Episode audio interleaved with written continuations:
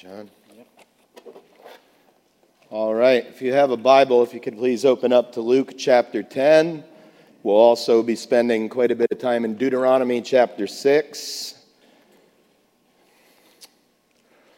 Well, this morning we are entering into week two of our series 2020 Vision. And this morning we are addressing what is undoubtedly one of the grandest topics to ever occur to the human mind since the dawning of creation the love of God. Um, I was looking at different quotes regarding the love of God, but I don't think you're going to find one greater than this hymn. Listen to these words The love of God is greater still than tongue or pen can ever tell.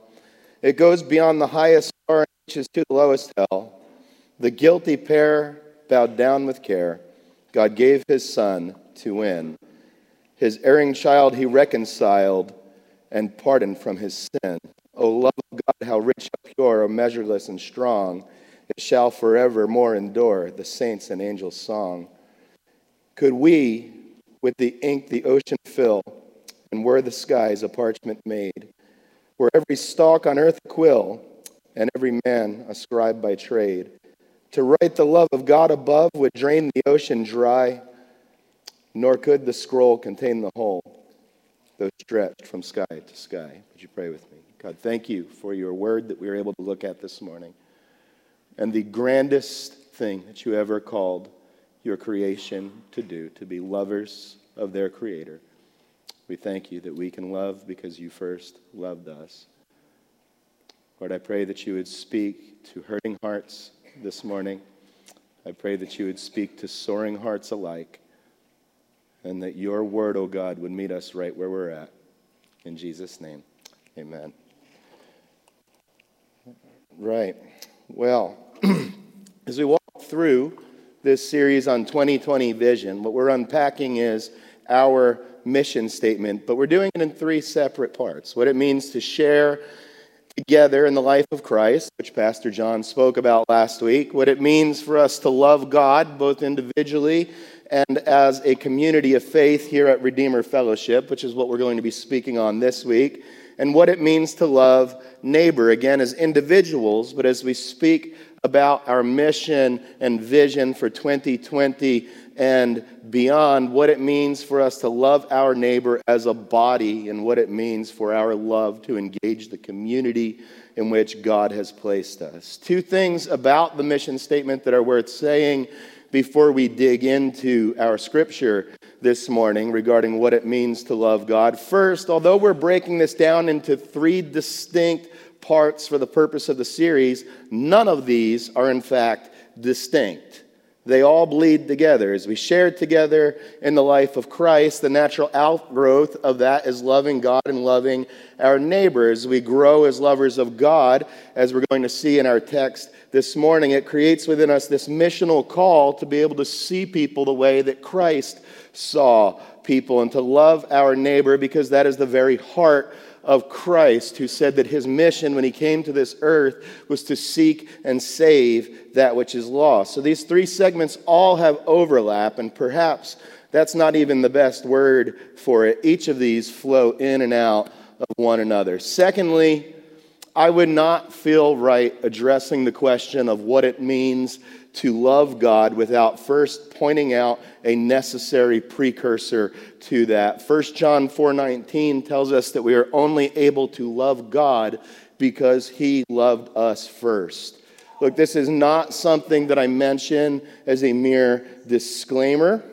I mention it because it is dangerous to preach about loving God without first grounding it in the fact that He loved you first preachers who have taught on how to love God and specifically our shortcomings and tried to deal with our shortcomings when it comes to being able to love God, who do not ground that message in the fact that our love is merely a response to a love that was initiated first by Christ and that we are radically loved first.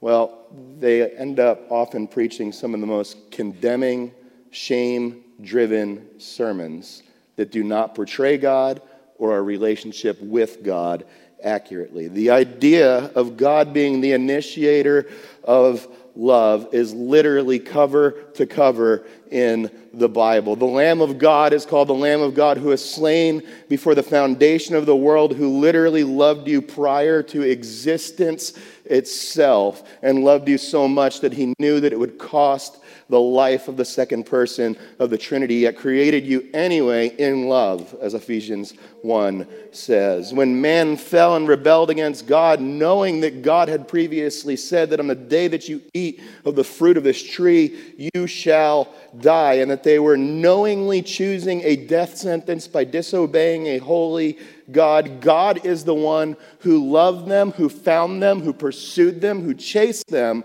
when they were completely okay with hiding in the bushes and covering themselves in fig leaves.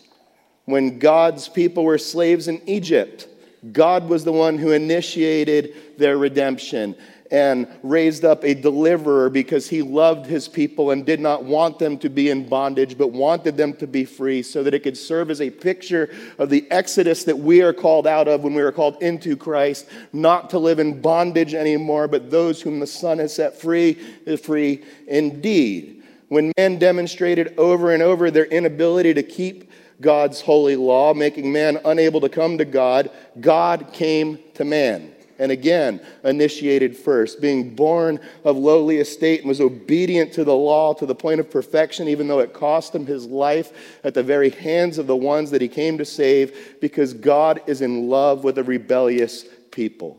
Hear that here this morning. God is in love with a bunch of rebels like you and me. And even as we sit here today, it's not because you called his name, it's because he called yours. It's because He first named you that we can call on him. It's because he chose you. It's because he adopted you. It's because he chose to lavish his grace upon you with all wisdom and insight when you by nature were a child of wrath. It's because he justified you and laid down his life, the just for the unjust. And it's because he atoned for your sins. God always is the one who initiates love. We are mere responders to that. And to talk about loving God as anything other than a response to the love that was initiated in the heart of God itself does the greatest topic ever preached a disservice. So, brothers and sisters, God loves you. If you hear nothing else this morning, God loves you so much that He sent His only Son to die for you so that you could be able to be sitting here and being able to worship the true God of heaven and having a relationship with Him. We simply cannot preach about loving God without making His love for you abundantly clear with the clearest and most passionate plea that we know how to make because His love is worthy and He is worthy. We are assembled here today because of the love of God being a reality in our lives as demonstrated through the person of Jesus Christ, who came to bring us back to God through his atoning death. And if you put your faith in that, you can know him right now and be a recipient of that love for all of eternity. So, with that as the base coat, the fact that we are loved by God, by the way, is implied right in the first part of our mission statement. We can only share together in the life of Christ, like John preached last week, because we are loved by Christ and because through his love we are brought into union with Christ. So, again, let that be your base coat as we look at what it means to love God. And first, let's look at the lawyer's question again to set up our text. Look with me at verses 25 through 27 of chapter 10. It says, And behold, a lawyer stood up to put him to the test, saying, Teacher, what shall I do to inherit eternal life? He said to him, What is written in the law? How do you read it? And he answered, You shall love the Lord your God with all of your heart, with all of your soul, and with all of your strength, and with all of your mind, and your neighbor as yourself. And he said to him, You have answered correctly. Do this, and you will live. I don't feel the need to go too far into the background or the dynamics between the lawyer and Jesus, or what his end game was in trying to test Jesus, or the paradox where the lawyer actually gives the right answer to Jesus' question, but in doing so shows that by giving the right answer that he never understood the question that he was asking Jesus to begin with, because John did a great job and knocked that out of the park last week. But I'd like you to take notice of the order of the question in which the way it is asked and answered in verse 27 to see how the answer unfolds. The commandment in verse 27 is to love the Lord and to love our neighbor as ourselves. Yet when Jesus addresses it, he does something funny, doesn't he? He, he skips right to the second part of the question he starts immediately going in on what it means to love our neighbor as ourselves. So, interestingly enough, going off the lawyer's answer to the greatest commandment, it's to love the Lord your God with all of your heart, your soul, your mind, and your strength, and to love your neighbor as yourself. But what actually follows is the greatest passage in terms of what it means to love your neighbor, probably the most information filled passage on what it means to love your neighbor in the entirety of Scripture. And what it does is explain what it means to love our neighbor in a better way than has probably ever been written. And it gives you this thorough treatment of who is my neighbor and what does it mean for me to love them. I think that this passage is written in such a way to kind of make the reader ask a question at the end of the Good Samaritan passage. Well, Jesus, you, you, you, answered what it means to love God or to love neighbor, but what about loving God? Jesus just gave this brilliant answer on what it means to love our neighbor, and we're going to look at that next week. But surely he had to have something to say about what it means to love God. I mean, he just finished saying that that is the most important thing. Surely Jesus wouldn't just skip over and take for granted that this guy understood what it meant to love God and just go right in to loving neighbor merely to just answer only half of and engage half of the lawyer's question. So let me be clear on this.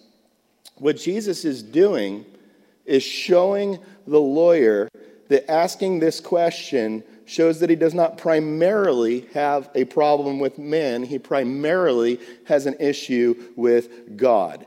This is a theological question that the lawyer is asking to Jesus. The interaction stemmed from a theological problem and a heart problem more than it ended up being a people problem. So when Jesus is answering him in the next passage, he is not answering a people problem, but he is showing him the very roots of his theological problem. So if this is true, then why is it that when Luke 10 is usually taught, it's usually taught in such a way where Jesus is answering the question of how do we define what our love for our neighbor is, but it never actually deals with the commandment to love the Lord our God with all of our heart, soul, mind, and strength. Right after that parable of what it means to love our neighbor, Luke gives us this real life situation.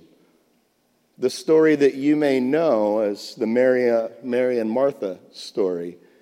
and check this out because it's really neat. What he does is he takes this real life story and uses it as a sort of parable on what it means to explain the love of God. Hear me clearly on this. I'm not saying that the story of Mary and Martha is a parable. I'm not saying that it did not happen or that it is any less than factual, very real history. But God often uses people's real life stories parabolically to point to spiritual truths. I mean, think of Gomer and Hosea, right?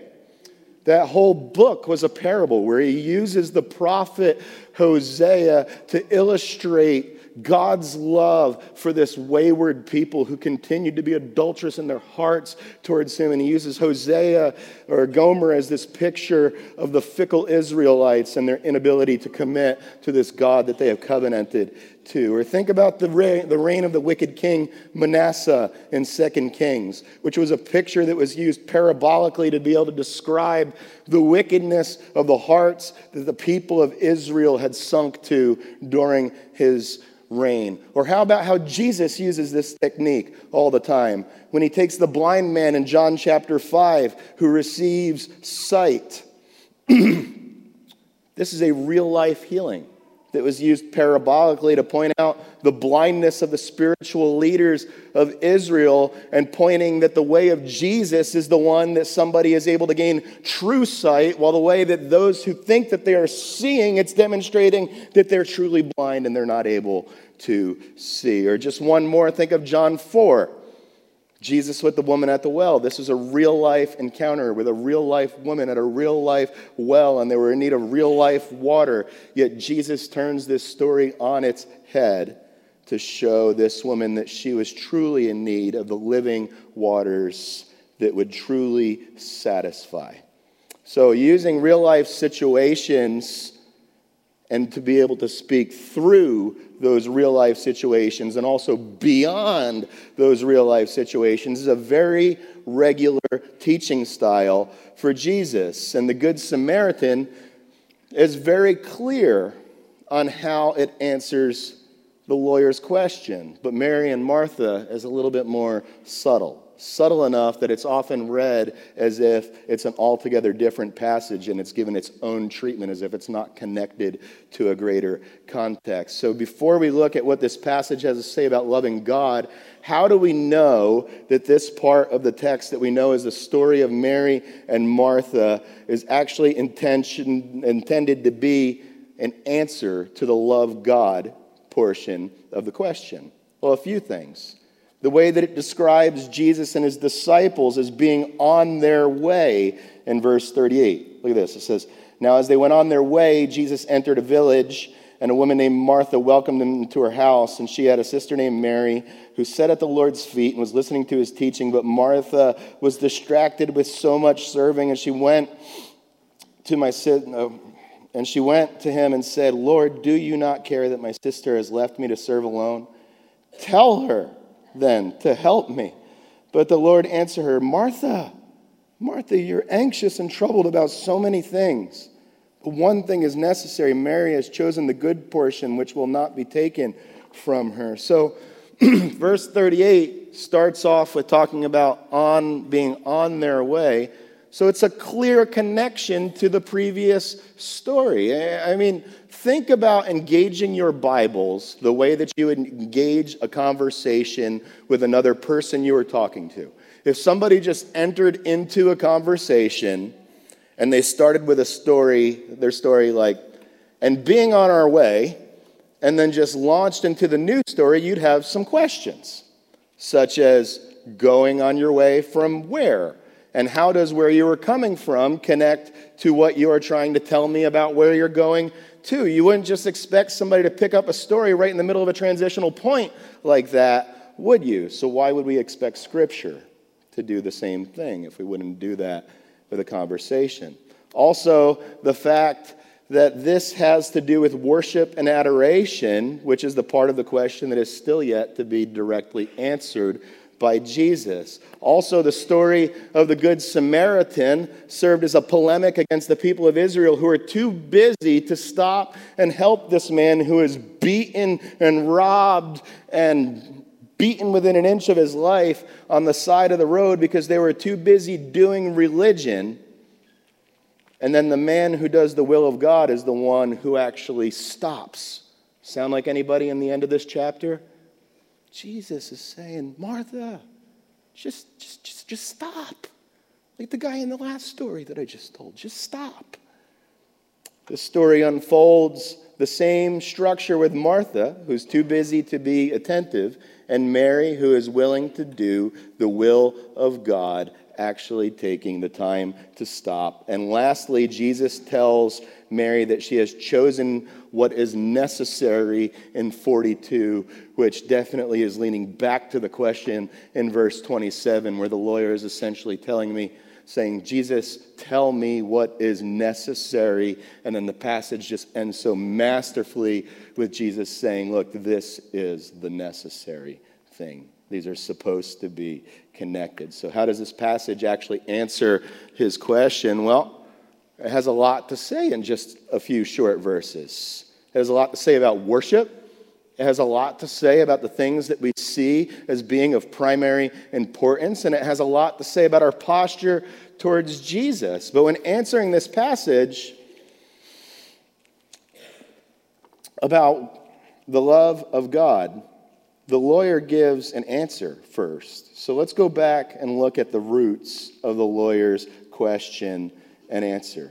Back in verse 27, when he says what it means to love the Lord your God. He says, You shall love the Lord your God with all your heart, your soul, your mind, and your strength as the greatest commandment. So basically, when Jesus is asking him, How does this read to you? he gives the Sunday school catechism answer. He goes directly to Deuteronomy chapter 6. This is the answer that he would have been trained to give as a boy. Even if you go to a synagogue service today, they start their services with saying this. They stand to the east and they say, Shema Yisrael Adonai Eloheinu Adonai Echad Baruch Shem Kivod Malchuto Vayed. And that's how they start their services. They say these words right there. Deuteronomy 6 was sort of the John 3.16 of the Jewish world in that time. In fact, it's still recited today just about anywhere when synagogues are meeting. This passage has a lot to say in terms of loving God. So turn to Deuteronomy 6 for a moment, and then we'll end up back in Luke 10. Verse 6 tells us that these words that were just spoken, that Jesus says, Yes, you've spoken correctly, do this, and you will live. Verse 6 tells us these words are to be on our hearts. Verse 7 tells us that part of loving God is to pass on that love to the next generation. It also tells us that the love of God should be expressed in everything that we do. We see that we are supposed to be consistent in our love of God, whether it has, happens to be in front of our children, which is a big part of this passage. We read this passage during um, baby dedications that we do here, but also that our love of God should be consistent in front of our enemies. If you were to read Deuteronomy chapter 6, and I'm not going to go through the whole thing for the sake of time, interestingly enough, almost one third of the verses regarding loving God has to do with how we honor God and love Him in the midst of our enemies. How fascinating is that? Let me ask you would those closest to you define love of God as your defining characteristic? So let's move on a little step further and not just say those closest to you. How about your enemies? Deuteronomy is talking about the people that once held them captive in slavery, took away their very freedom, attempted to snuff out their national identity, were willing to commit genocide against them when they decided to stand up for their own rights, and their only desire was the fulfillment of their own selfish appetite, regardless of how much pain it inflicted or who it was inflicted upon. Yet this passage shows that that person ought to know us by our love. Verse 14 shows us that our love for God should have a countercultural uh, element in it. Let me read this verse. It's so cool. It says, You shall not go after the other gods, the gods of the people who are around you. So even if all of the prevailing culture was giving their hearts to things other than God, we should not be deterred. I wish the Christians could get this simple truth.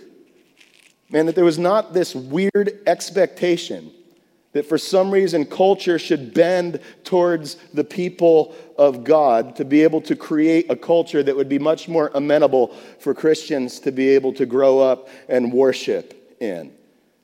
I hear more whining about that topic than any other topic in the history of history.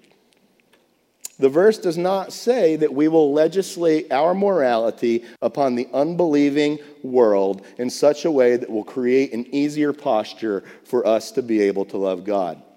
It says that we are to love God right in the midst of the people that are around us. And if you believe that God is sovereign, then you have to believe that He's at least sovereign enough to have chosen that you have been appointed to love Him at this time, at this place, in this nation, under these laws, under these politics, under this mess. God sovereignly chose, and He still calls us to love him in the midst of that.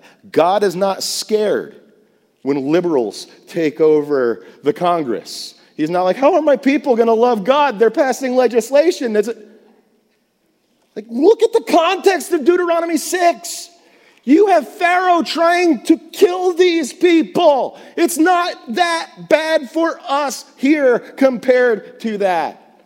And still, he's saying, in the midst of that, you are called to love God. People that put their politics over their faith in Jesus are exposed by Deuteronomy 6:14. Your love for God should not waver based off of things like the prevailing political party, who the president is, what Supreme Court justices have been appointed, whether our leaders are liberal or conservative, how people want to define sexual identity, how the leaders who do not claim to uphold the Bible, and when they do claim to uphold the Bible, are just doing it to pander to the evangelical vote for most of the time. Our faith in Jesus should not be deterred by those things. Whatever it is, we're told to simply love God in the midst of God of whoever the people are around us.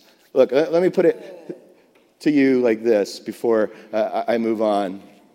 The less our culture resembles the character of God, the more that we're able to stand out as lovers of God when we worship Him as we are called to in a countercultural manner. If Christians understood this, there would be so much less posturing, and I'm pretty sure Facebook would just implode.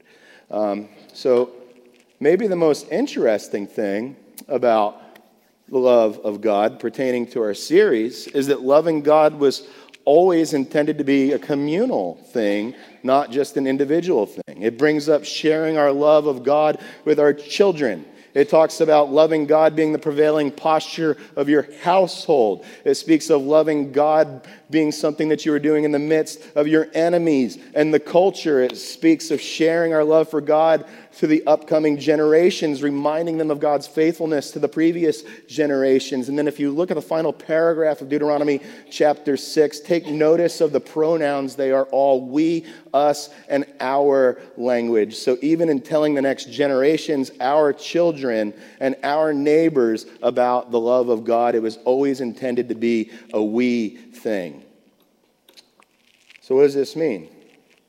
It means that the love of God is something that we were always supposed to do together. Ain't nothing but a we thing, baby, that's what it's saying.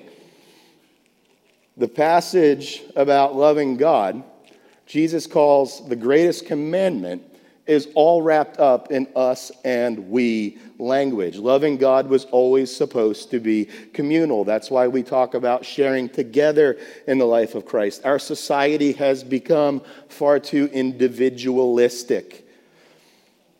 And we carry that individualism into what it means to follow God. And this has led people to be convinced that they can love God and follow Him in a biblical manner apart from the community of the local church. So you have Christians who are feeding primarily off of podcasts and sermons on the internet, or Christians who bounce or their faith bounces from one conference to the next and they're looking to see what radical thing is this person saying at this conference and this person saying so that I could have something interesting to be able to attach my faith to. Jesus is interesting enough for you to attach your faith to. Or Christians that see their faith as a very personal and private thing between them, their God and their Bible. And the result is people who are defining what it means to love God in a way that runs completely contrary to the way that the scriptures have defined the way that we are to love God.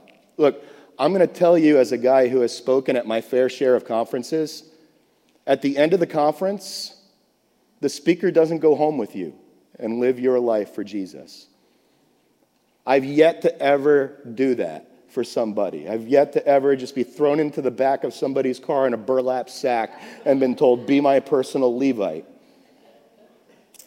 No matter how stirring the other mess, uh, the message that you're listening to, the guy on the other end of the podcast isn't coming to dinner tonight to help you walk through what it means to love God and love your neighbor. No matter how great your devotions were, you, your Bible, and your cup of coffee do not constitute a trinity, much less community. And you cannot commune with a podcast or a conference in the way that we are called to commune with the people of God. And I'm not saying these things are useless. I'm not saying these things don't have their place. I'm saying that they're snacks and they're not supposed to be your primary meal. What I'm saying is they cannot take the place of biblical community.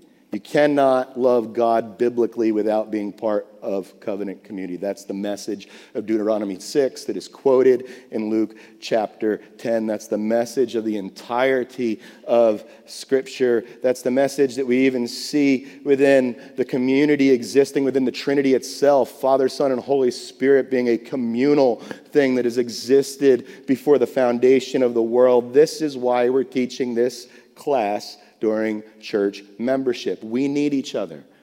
I need you so that I can love Jesus the way that I'm called to love Jesus. You need each other to be able to love Jesus the way that we're called to love Jesus. So, what does our text in Luke, and I'm going to try to go pretty quickly through this because I spent too much time earlier on my notes, like I always do, um, actually have to do with loving God. You know, people can get a little bit goofy when it comes to this text and read themselves of their own struggles into the Mary and Martha text. So let's look at it plainly to see what's there. So, what we see, I just read the verses a moment ago. We see Mary is listening to the Lord's teaching. We see that Martha was distracted. We see that she, what she was distracted with, her much serving. We see that Martha is focused on what other people are not doing more than what she should be doing. Martha is telling the Lord how to do his job in verse 40. all of this running around is beginning to produce bad fruit in Martha, specifically the fruit of anxiety and worry, according to Jesus in verse 41. Mary is sitting at the feet of Jesus, and then Jesus ends that passage by saying that it's a necessary place. So you break these down. Mary is listening to the Lord's teaching. That's, that's worship. You see that Martha's distracted. And I wonder how many people just need that embrace of Jesus to just grab you by your shoulders when you're running around like a toddler that's been just drinking Kool-Aid all morning and you're just like, ah! you know, just you just need him to go, boom, grab you by the shoulders and say, just stop for a second. Just stop. Contemplate. Your busyness is producing things in you that are actually pulling your heart further from me. Martha is more focused on what other people are not doing than what she should be doing. Again, if you are here today and you know that your heart is in that place, danger. If you're constantly focused on, you know, Sunday school would be so much better if more people would just be so stinking lazy and if they would volunteer and serve, it, then don't look at them. Look at you. Look at your heart and say, why is this so distracting to my worship? One thing is necessary. Look, this is working off the same structure as the parable of the Good Samaritan. You have people that are too busy being religious to actually stop and share together in the life of Christ by loving their neighbor. And then in this passage, you have somebody who actually stops and is attentive to the greater need than the religious need in front of them. And both passages conclude by showing that the person who actually stopped was shown to be the true worshiper. We do this passage a great injustice. And please hear me on this, all of you who have ever referred to yourself as a Mary or a Martha. We do this passage a great disservice when we try to break this into personality types. It's the common way that this passage is typically taught. Are you more Mary or are you more Martha? Look, I have never, ever heard people use the parable of the Good Samaritan, if we want to be consistent, to break down personality types. I've never heard people say, you know, I'm more priest and Levite than I am Good Samaritan over here. right? You're not going to hear that. So, why do we do it with the next passage? Why wouldn't we do it with the Good Samaritan passage? Because, first of all, you'd sound like a jerk if you're like, you know, all I do is spend all day just stepping over hurting people, trying to like, get their mess on me. And the less messy they make me, the better my Christian life. You know that somebody would be like, yo, that's whack. But for some reason, this has become personality types. This passage about Mary and Martha were not intended to be two different options. There's one option presented in this passage, and that is of worshiper who worships the Lord their God with all of their heart, soul, mind, and strength. And I want to end with this. if you notice, I skipped over a big portion of the text, the whole how am I doing loving my neighbor thing. So, why does God put the whole loving neighbor in between the question of loving God? Because the two are not supposed to be disconnected thoughts. Loving God and loving neighbor are supposed to point to each other so much so that they cannot be torn asunder. Luke is using a story to express a truth that we see in 1 John. How can you claim to love God whom you do not see if you cannot love your neighbor whom you do see? Do you think John came up with that on his own? John was standing here with Jesus when it says, and they walked to Bethany in verse 38, guess who the they was? John, the guy who wrote that book. He was with Jesus. Look, I, I guess I, am going to put it bluntly to wrap it up. If you claim to love God, show it by the way that you love your spouse. If you're worshiping your Savior and you're not a loving person, to the person that Ecclesiastes 9 9 says that God gave you to be your gift and your reward, then there are major holes in your worship. If you're a worshiper, but you come to church hands up and then get in the car and verbally abuse your children, you have a theological problem and you've got a problem with Jesus. If you are able to do all sorts of things in the name of religion but refuse to love your neighbor, then it casts a pretty big shadow over the reality of your love for God. Because a heart that's taking on the posture of worship is going to be taking on more and more of God's heart. So I'm going to ask if uh, Eric would come on up, and I've got a couple of questions for you that this might practically mean to apply to our lives. You who seek to love God, do you start off first by reflecting on how deeply we're loved? That's why we take communion each week, folks. It's a reminder do this in remembrance of me. You are loved. Are you willing to devote your life to loving God regardless of the moral decay of the culture around you? And are you committed to live counterculturally in your pursuit of Jesus? A pursuit of Jesus should be so much more punk rock than Kenny G. Like, this isn't easy listening stuff. This should be like a fist in the air. I am going against society and I'm willing to rage against the machine as I worship my Savior. Does your love for God extend into how you love your enemies to the point where even they see your love for God as something that's undeniable? Do you allow your love for God to be shaped by the community of God's people? And do you allow it to put to death this notion of Lone Ranger Christianity? Are you willing to just stop and wait and worship rather than doing without consideration to the fruit? And today, will you fight to choose the necessary place? We pray. Jesus, thank you for your love for us that is so amazing. I pray that as we partake of this meal right now, that we would be reminded of your love. In Jesus' name, amen. Jesus said in the Gospel of Luke that when we partake of this meal that we're about to partake of, he said, When you do this, do this often in remembrance of me. Remembering what? Remembering his love for you. Remembering that while you were yet sinners, that Christ died for you, the just for the unjust.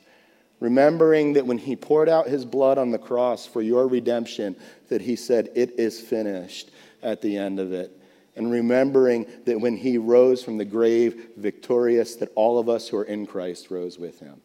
So today, if you have put your faith in Jesus, we would encourage you to partake in this meal and do this in remembrance of that great love. The way we do it is we come up the center aisles, and there are stations each there. You can take the juice and take the cracker. We have gluten free options up there for people who have um,